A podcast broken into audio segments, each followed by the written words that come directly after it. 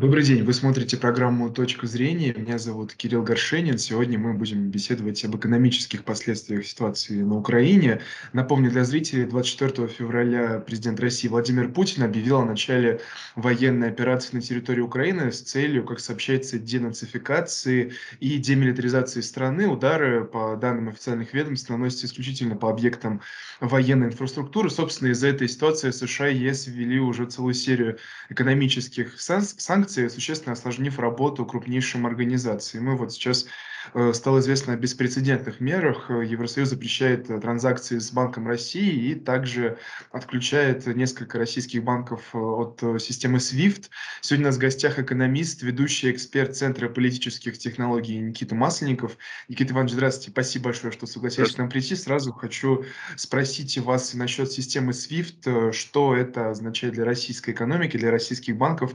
Некоторые эксперты утверждают, что это не такое уж и серьезное событие для экономики. Вот что думаете вы? Ну, знаете, если говорить о внутренних транзакциях на территории российской юрисдикции, то здесь никаких последствий нет. В 2014-2015 годах начали активную работу по созданию системы быстрых платежей, системы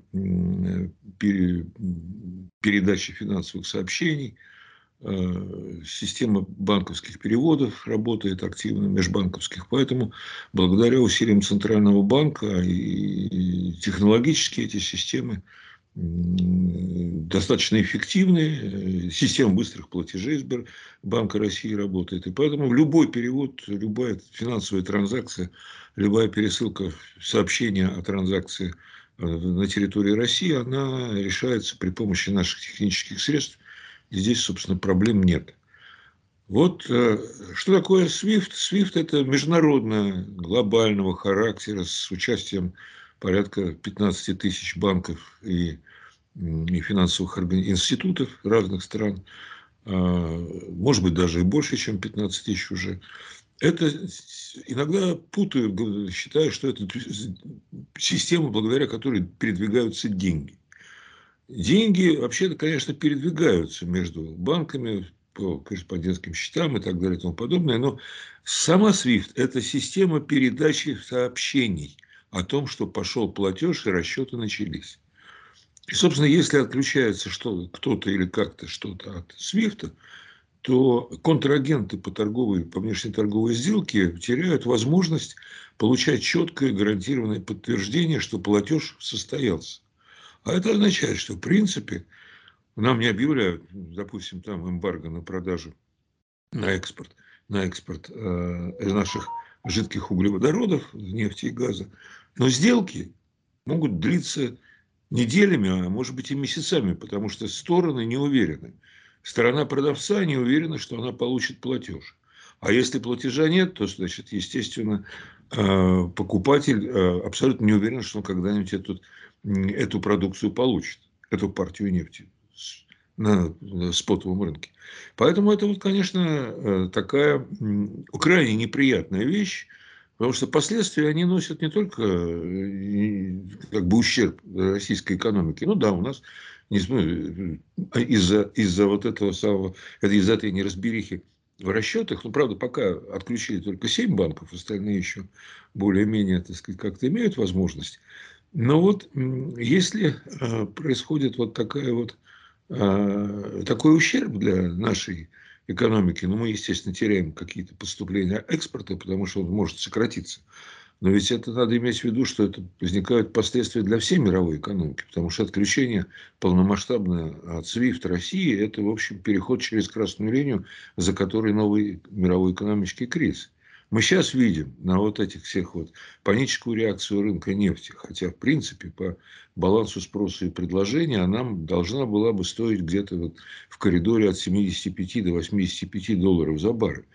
Ну, может быть, иногда приближаясь там к 90. Но сейчас это уже совершенно другие цены это больше 114 э, вот сейчас. А было, были моменты, когда доходили фьючерсы до 120 и так далее и тому подобное. А это означает, конечно, резкий рост вот, из-за угроз отключения. SWIFT идет дестабилизация рынка. Э, цены растут. Естественно, это перекладывается в издержки всех, кто работает с энергоносителями. По сути дела, это все бизнесы. Потому что так или иначе вы здесь это связано с электрической энергией и все такое прочее. А коли так, то у вас вот эта энергетическая составляющая в инфляции в развитых экономиках очень серьезная. Она подталкивает цены вверх. Ну, прошлый год американцы закончили, завершились э, годовой инфляцией, годовое выражение 7,5%. Вчера пришли, э, пришла, пришла информация от Евростата о том, что у них э, инфляция в зоне евро составила по итогам февраля 5,8 тоже в годовом выражении. Это, конечно, ниже, чем у нас, но для Европы и для Америки это, в общем, вещи такие, скажем так, почти беспрецедентные, потому что в Америке такая инфляция была сходная, сопоставимая 40 лет тому назад. В Европе тоже, в общем, как бы это чересчур многовато. Ну, а такого рода инфляция, она, естественно, требует от центральных банков э, резкого, э, резкой, резкой реакции. То есть, надо повышать ключевые ставки. А повышение ключевой ставки, хотим мы или не хотим, это всегда торможение деловой активности. Экономика, борясь с инфляцией, она как бы чуть-чуть продвигается ближе к возможной рецессии, еще что-нибудь. И вот здесь вот дестабилизация вот этого рынка, если она действительно будет происходить, она может завести мировую экономику, в общем, такой, знаете, неприятный, неприятную, по неприятному маршруту. И в связи-то с этим, вот мы видим вот это вот некое такое, знаете, лукавство э, многих инициаторов санкций, что да, Россию от SWIFT мы отключим, но тем не менее лазейки для того, чтобы Россия имела возможность торговать э, жидкими углеводородами своими оставим, потому что иначе тогда, в общем, как-то совсем плохо будет. Тогда повторение 8-9 годов этого века. Ну, вот. Собственно, вот что вокруг SWIFT сейчас. Вот это. Uh-huh. Это, не, это неприятно. Но для нас это это, не, это неприятно, потому что это немножко, так сказать, расстраивает, а где-то и, в общем, основательно расстраивает вот эти вот механизмы исполнения внешнеторговых сделок. А что касается платежей, расчетов внутри э, российской э, экономики в рамках российской юрисдикции, то здесь ни для граждан, ни для бизнесов ни, никаких проблем нет. Технологически mm-hmm. ничего не имеем. Есть, правда, еще одна конечно, такая вещь, которая, на которую обращают внимание люди, потому что, ну, вот начинаются э, э, блокировки карт, мастер-карт, э, виза на подходе и так далее и тому подобное. Ну, что это означает? Опять-таки, для нас внутри страны, если у вас есть, допустим, карта мира, если нет, так лучше пойти перезапуститься в том же самом банке. Вот. Это означает только, что эти карты не обслуживаются за рубежом. И через них практически будет очень трудно по визе, по визе и по мастер-карту трудно приобретать вот эти вот онлайн покупки, опять-таки, через э, зарубежные курьерские службы. Но, с другой стороны, а, собственно, куда мы сейчас, вот, куда мы сейчас собрались поехать, полететь? Ну, и где нам тратить? Ну, конечно, бывают безвыходные тяжелые ситуации, связанные, там, допустим, с немедленной э, необходимостью срочной выезда за рубеж в связи со здоровьем, какие-то еще форс-мажорные обстоятельства, тогда, конечно, э, приходит, я думаю, что на первых порах э, надо просто иметь некоторый запас наличной валюты. На день два, а дальше уже в индивидуальном режиме всегда, в зависимости от того, какие обстоятельства у человека возникают, эта проблема с банковскими картами решается. Но это, не, но это далеко не смертельно. Хотя, конечно... А, да, Никита Иванович продолжает тему вот банковских переводов. Также стало известно о том, что были введены меры против крупнейших российских банков, включая Сбербанк и ВТБ. Что эти ограничения, о которых сообщается, означают? Потому что, конечно, наблюдается существенная социальная тревожность. Люди бегают по банкоматам, снимают вот свои деньги в наличность. А, обоснована ли вот эта, эта, эта паника, эти меры, и что означают для населения эти самые ограничения? Ну, вы знаете, вот давайте смотреть на то, что как Центральный банк отреагировал, как реагирует в том числе и Комитет по финансовому рынку Государственной Думы. Э, ну, когда возникает такие, такая паническая, э, паническая история, особенно с падением курса рубля, который, естественно, спровоцирован был, то ведь мы должны понимать, что если рубль вот так вот сильно уронили, то это рано или поздно отражается на внутренних ценах. Это, экономисты называют это эффектом переноса курса, кур, курсового падения на внутреннюю цену. Это обычно происходит ну, в течение там, квартала двух, когда вот этот вот курсовой спад, он дает, так сказать, инфляционную свечку. Если не повышать вот ключевую ставку Центрального банка, то можно, в общем, так получить это не через 3-4 э, месяца, а буквально через там 2-3 недели.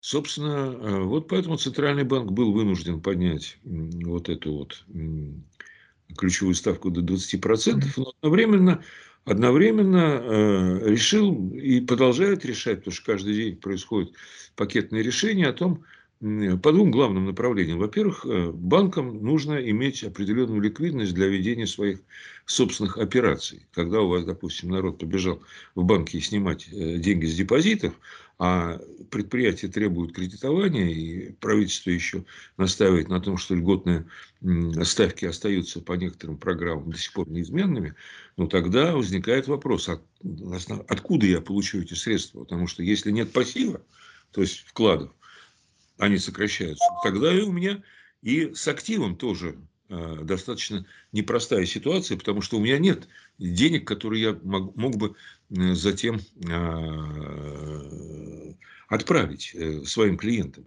Ну и вот сейчас, собственно, Центральный банк перешел, э, к, повторил практику 14-15 годов. С... Что вы имеете? Я имею в виду все банки. Центральный банк, центральный банк э, вернулся к э, практике, которую использовал в 2014-2015 э, годах активно, и потом еще несколько раз были другие эпизоды, предоставление ликвидности на основе РЭПО в рамках точной настройки, и причем безлимитной. Что это за операции? Это когда банку или нескольким банкам, в зависимости от того, сколь, у, у каких банков существует потребность в предоставлении средств Центрального банка. Вот им открываются, э, естественно, по стоимости ключевой ставки буквально на несколько дней. А вот такого своего рода кредит межбанковский. При этом он дел, дается под залог ценных бумаг и прочих разных активов. И вот этот самый список активов, он называется ломбардный список Центрального банка. Так что сделал в первую очередь Центральный банк? Он расширил этот список и снял, сократил некоторые рейтинговые требования Потому что каждая ценная бумага имеет свой собственный рейтинг. И, естественно, в зависимости от, от этой цены качества э, вы можете получить под нее, под этот залог, деньги с Центрального банка или нет. Вот эта система сейчас она максимально упрощена. И, по сути дела, банки не испытывают никаких сложностей в получении на короткое время э, дополнительных средств от Центрального банка. Это важно, потому что тем самым обеспечивается вот эта вот база э, ликвидности, э, то есть нали... объем тех ресурсов, которые могут предоставлять клиентам, либо юридическим лицам, либо физическим, и банк работает бесперебойно. Поэтому в данном случае, что бы сейчас ни предпринимали в отношении там, Сбера или еще каких-нибудь банков, то это, собственно, на их э, работу непосредственно с клиентами внутри России сказываться не будет. Кроме того, естественно, э, решаются многие вопросы по... Э, да, если у вас э, ставка Центрального банка 20%, то, соответственно, и кредиты у вас очень дорожают немедленно. Сейчас вот диапазон потребительского кредитования где-то составляет 22-35%. Но зато и депозитные ставки поднялись примерно на уровень Центрального банка у достаточно коротким депозитом, э, там трехмесячным, мы можем сегодня увидеть в ряде банков и 20, и 21, и 22 процента. И кроме того, вот я начал уже говорить о реакции э, профильного комитета э, по финансовому рынку Государственной Думы, они предлагают поднять потолок гарантированного гарантий по сохранности вкладов с текущих нынешних э, миллиона четырехсот тысяч до трех миллионов рублей. Вот мне думается, что это все-таки позволит несколько сбить вот этот вот самый ажиотаж, но меру, конечно, желательно принимать достаточно быстро. Вот. И кроме того, э, чтобы курс э, набеги на валютный рынок, это, конечно, это сейчас просто тихая паника, потому что, собственно, на это и рассчитывают инициаторы санкций. Чем больше, чем каждый день, так сказать, новые и новые какие-то инициативы, новые решения, тем больше вот нервозности, больше паники. А когда э, люди начинают бегать по финансовому валютному рынку, то это, в общем, стадо слонов, конечно, что-нибудь в конце концов и сломает. Поэтому лучше, так сказать, вот быть спокойней, Э, сдержаннее, выдержаннее, не поддаваться на это, так сказать, вот, не вестись на эти все провокационные э, сценарии. Но, с другой стороны, надо понимать, что и власти будут сейчас быстро принимать вот такого рода решения, которые как бы смещают вот эти вот мотивации. Ну, вот, например, вчера на заседании правительства премьер Мишустин четко сказал, что мы согласны с предложением Минфина, это будет сейчас оформлено э, в законопроекте, в таком пакетном где много мер перечисляется поддержки экономики в условиях вот этих самых санкций. Вот ну, согласны с такой мерой, что отменить НДС на инвестиционное золото. Ну, если покупаете слиток, условно говоря, платите 20% налога на добавленную стоимость. Вот сейчас предложено его отменить. А это означает, что многие люди захотят, не захотят, захотят купить вместо долларов и евро золото, потому что оно им будет, кажется дешевле и доступнее. Ну и вот таких вот э, решений можно, конечно, найти немало. Сегодня отправило правительство, внесло, точнее, правительство в, Центра, в Государственную Думу законопроект, такой имеющий комплексный характер, в котором э, она получает немало дополнительных прав для того, чтобы оказывать э, поддержку экономики. Ну, основные как бы вот такие вот идеи заложены. Во-первых, мы устанавливаем Э, практически весь опыт антикризисной поддержки, который мы использовали в рамках борьбы с ковидом в ходе карантинных ограничений в 2020 году и частично в 2021. Многие из них восстанавливаются. Но, в частности, правительство вновь получает право давать отсрочки по налоговым платежам. Э, и менять э, график уплаты налогов в зависимости от того, в каком состоянии находится бизнес или люди, э, граждане.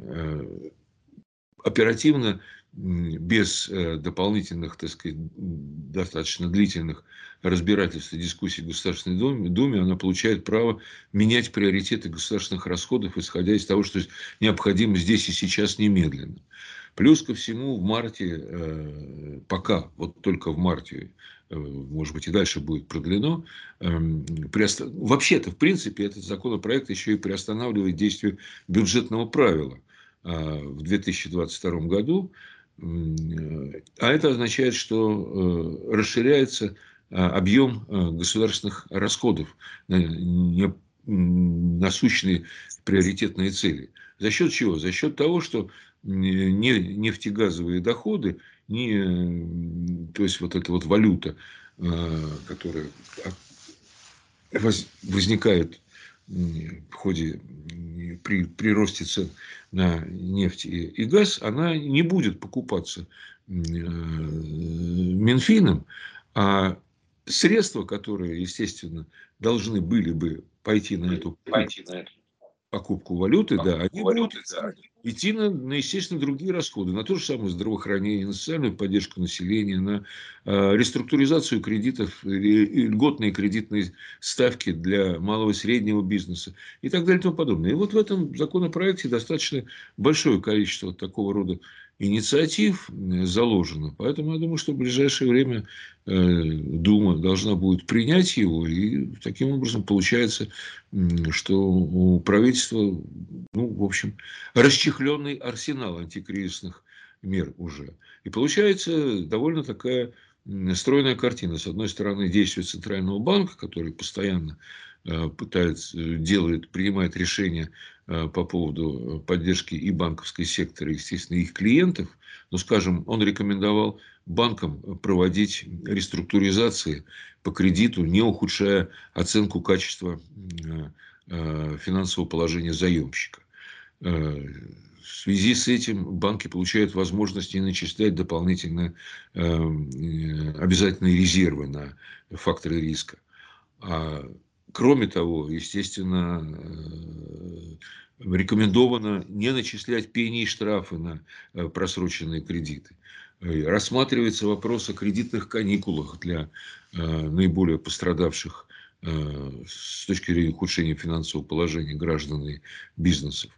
Поэтому это вот с одной стороны, да, денежная власть. С другой стороны, вот, собственно, расходная бюджетная политика, когда у правительства расширились вот эти вот возможности дополнительных расходов, и, и э, э, становится понятным, какими мерами и когда они могут использоваться и как их включать. И вот, кстати, возвращаясь к тому, что вот этот отказ от э, покупки э, валюты и золота за счет дополнительных нефтегазовых доходов, он расширяет потенциал бюджета уже вот потому, что сейчас накоплено, на примерно 790 миллиардов рублей дополнительных расходов, что на самом деле очень не бесполезно сегодня Э, в условиях такой достаточно сильной неопределенности. Сколько будут длиться э, санкции, сколько будут какая будет продолжительность вот этой самой всей специальной военной операции,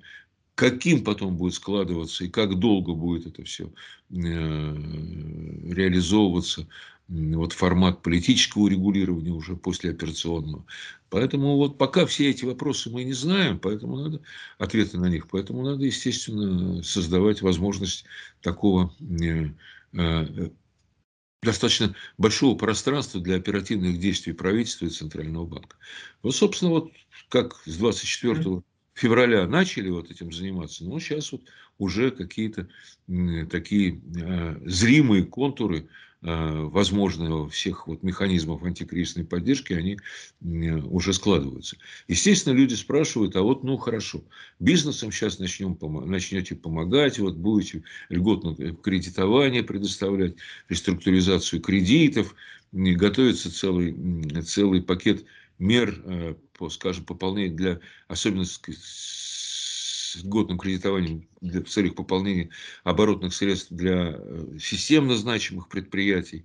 Есть, так сказать, масса решений по э, экономии валюты в стране, чтобы ее задержать и пресечь отток капитала, э, начиная с 80% продажи валютной выручки, причем во всех валютах, не только в долларах и евро, но и в, юанях, и вообще в любой иностранной валюте.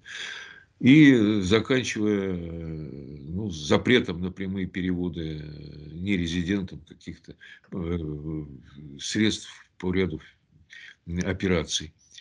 Э, ну, Помимо этого, естественно, люди заинтересуются. Ну хорошо, а вот если возникнет крайняя необходимость, социальные меры, социальной поддержки будут? Я думаю, будут. И они во многом будут повторять, естественно, опыт двух предыдущих лет. Но просто сейчас э, говорить о них несколько преждевременно, потому что вначале стоило бы посмотреть э, и оценить, рассчитать вот все возможные, как бы, э, возможную величину ущерба от санкций и от вот тех событий, которые сейчас накатываются волнами на экономику.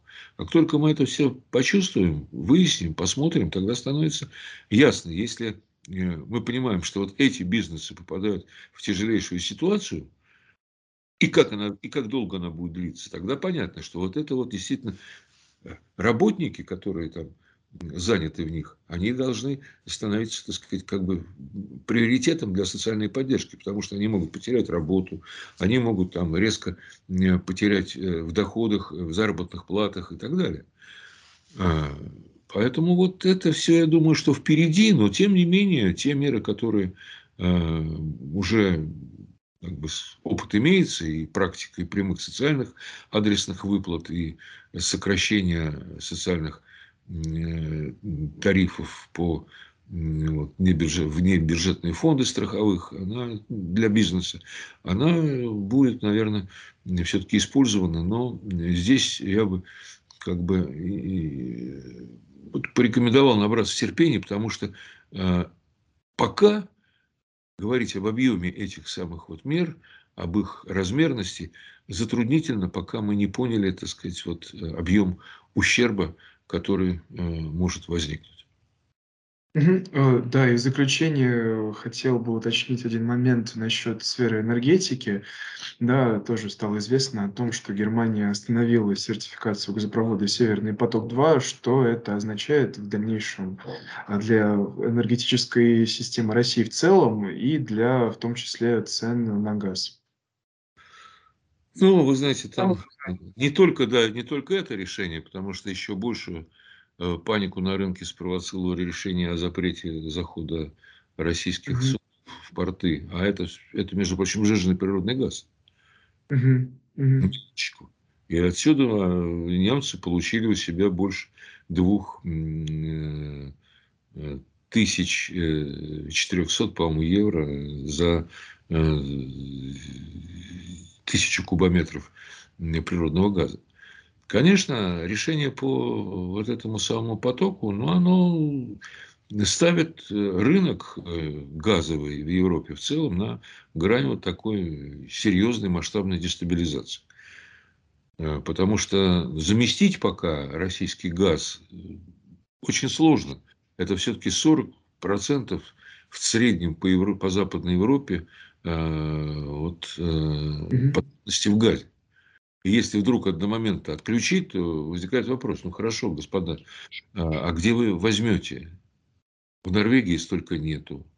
А, В Катаре тоже столько нету. Тем более, что катарский газ, он во многом уже законтрактован Китаем. А американцы пока еще не настолько продвинулись так сказать, в своем экспорте, чтобы закрыть эти потребности. Их доля там, в европейском рынке, но она существенно ниже, чем наша. Поэтому вот. А прямые последствия, ну да, это, конечно, очень неприятно. Но, с другой стороны, э, инфраструктура остается, газопровод проложен. И если начнет предположить, что ну, через какое-то время э, мы вернемся так сказать, к нормальным отношениям, то это всегда можно использовать. А здесь и сейчас для тех же, для тех же властей Германии уже возникает головная боль о том, э, по поводу того, а, а как будут, будут компенсировать ущерб э, европейской стороне от, в этом проекте. В целом он уже Мгм. стоит около 10 миллиардов евро, э, причем пополам. Ну, половина наша, половина их. наша половина. Вот теперь возникает вопрос. Хорошо, вот эти 5 миллиардов вы как, будете компенсировать или не будете? Причем это говорят в, в адрес правительств, э, правительства Германии, э, вопрос ставят ведь, собственно, участники этого проекта. И уже официальные заявления такие, что они не исключают того, что они будут обращаться и международные суды, и вообще все, что в этом, в этом случае положено делать стране пострадавшей, которая в силу форс-мажорных обстоятельств, еще которые спровоцированы со собственным правительством уже, ну, получает вот такой вот ущерб. Поэтому это э, тоже вот... э, Мы начали с вами разговор о том, что энергетику трогать нужно м, крайне осторожно, если вообще ее касаться, да? Ну и вот этот вот пример с Северным потоком, он ровно такой же. Потому что, ну, Мгм. если отключим от, от, от Россию от Свифта, то мир может действительно перейти красную линию к новому кризису. Это пока еще достаточно э, такая, может быть, и вероятная, но все-таки гипотеза. А вот здесь вот уже э, предупреждение о том, что будем судиться с вами, и э, на- на- наши законные миллиарды потерянные отдавать будете или не будете, это уже головная боль здесь и сейчас. Поэтому. Мгм. Такая вот Да, непростая будем ситуация с газом. Мгм. Будем следить за развитием ситуации. Это была программа «Точка зрения». Меня зовут Кирилл Горшенин. Сегодня мы беседовали с экономистом, ведущим экспертом Центра политических технологий Никитой Масленниковым. Спасибо за просмотр. Спасибо вам.